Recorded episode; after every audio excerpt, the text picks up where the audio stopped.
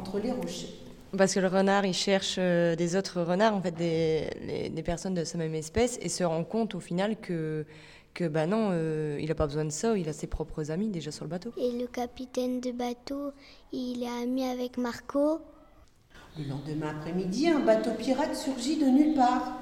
« Donnez-nous votre trésor, beugla le capitaine. » Moi, je dis que l'amitié, c'est partager des épreuves ensemble et s'entraider. Que parfois on se met des barrières au niveau de l'amitié, en, se de, en voulant absolument être avec des personnes qui, qui nous ressemblent, qui, qui soient pareilles que nous physiquement, mentalement ou quoi que ce soit, alors que l'amitié peut se trouver avec d'autres personnes qui ne sont pas du tout comme nous, différentes.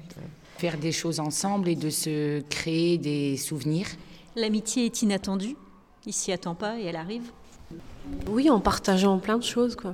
Le voyage, euh, bah, les fêtes de famille, euh, plein de c'est choses. C'est des aventures aussi, voilà. Ça. Secret des souvenirs. Voilà.